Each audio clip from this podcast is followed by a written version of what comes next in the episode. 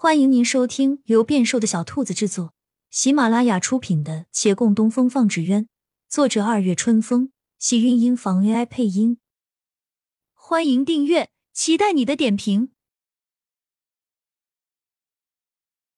第二百八十二集，顶着顾掌柜的脸的陈生红摸了摸下巴上的胡子，暗道：“你还嫌弃我的脸不比得你爹好看？”他紧皱眉，继续道：“我没想明白啊，这不是思念与在意才会无意识模仿吗？我和您为何会？我可没有思念您啊！”说罢，盯着自己那张脸看，还是很别扭，但更多的是疑惑。顾掌柜掐着腰吼道：“你什么意思？难道你是我最在意的人不成？你又不是姑娘。”他抚着心口，定定神。你那不靠谱的二大爷不是还说，也有可能是近日最为忧心烦躁、扰乱情绪的人吗？我这两天为你那红元芳的事儿睡不着，吃不下。他说到此，忽地一顿，思量须臾，计上心来，脸色一改，对陈生红笑道：“已然如此，我们需要想想对策才是。这样吧，你呢，就用我这张脸。”替我看几天春风谷，我去你那边住几天。陈胜红想了一想，这没必要啊，只要这几天咱们都不出门便是了。你说的好听，你现在是无事可做，我店里生意不能停的。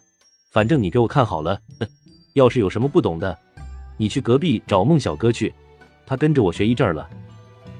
顾掌柜说着，已往外走去。你放心好了，我就去你家享享福嘛。那里下人多，有人伺候啊，保证不会碰你任何东西。喂！身后人还在喊着，他已跑远了。陈胜红没好气的坐下来，翻看这一屋子字画，没有前人真迹，只有一部分临摹，大多数都是顾掌柜自己画的。他的目光在这水墨丹青之中流连，不得不承认。顾掌柜的确是妙笔生花，下笔有神。唐派看重蒙面绘制，他知道，但凡唐派艺人画工都很好，但达到这般惟妙惟肖的并不多。他往日着实是看清了这人，既有如此本事，重新做回唐派是有点可惜了吧？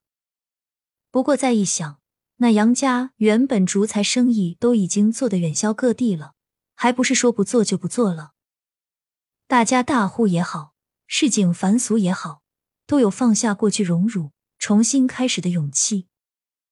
他站在一幅山水前，陷入沉思，到最后还是无奈摇头，只对这画竖起大拇指，心不在焉赞了一赞：“画的真好。”正巧有客人进来，听此话，脚步一顿，顾掌柜夸起自己来，一点都不脸红啊。陈胜红回过头，想起自己此时是顾掌柜，不情不愿的向那人走去。你随便看看，想要哪只可以当场试的？客人又是一怔。字画不都是用符来说吗？再不然也是张贴券啊。陈胜红也发现自己说顺了嘴，顿了一顿，又道：“你要什么？不是，顾掌柜。”你今天怎么奇奇怪怪的？我找你订的春宴，早几天前就说过今儿来取，你怎么还问我？该不会是压根没画吧？这可不行，我要送朋友的。画，我觉得肯定是画了，就是不知道在哪里。你等等，我找一下。他连忙道，转回头望着这满屋子的画帖，柜子里都塞满了。当架的大桌子上还有厚厚的几摞，他开始麻头皮。那顾客更是惊讶了：“什么叫你觉得肯定画了？你自己画没画不知道？”他恭维着笑了两声：“你别急，我找人来问问。”说着往外跑。一进长青斋，刚好看见孟寻就在厅堂内，他将人拉了过来，来后至内厅才低声解释。说出来你可能不信。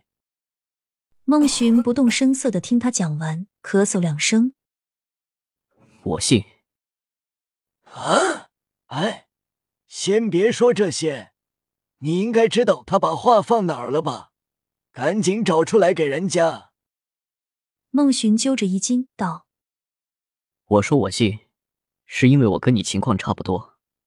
我不是阿寻，我是洛长青。”啥？陈胜红愣了一下，连忙松了他的胳膊。怎么你们也？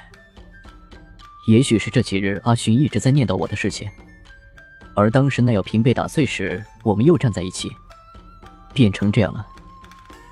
那，那你赶快叫他过来找一找话。陈胜红还在挂心着外厅的客人。骆长青叹口气：“他一大早就跑不见了，连带着兰儿也不见了。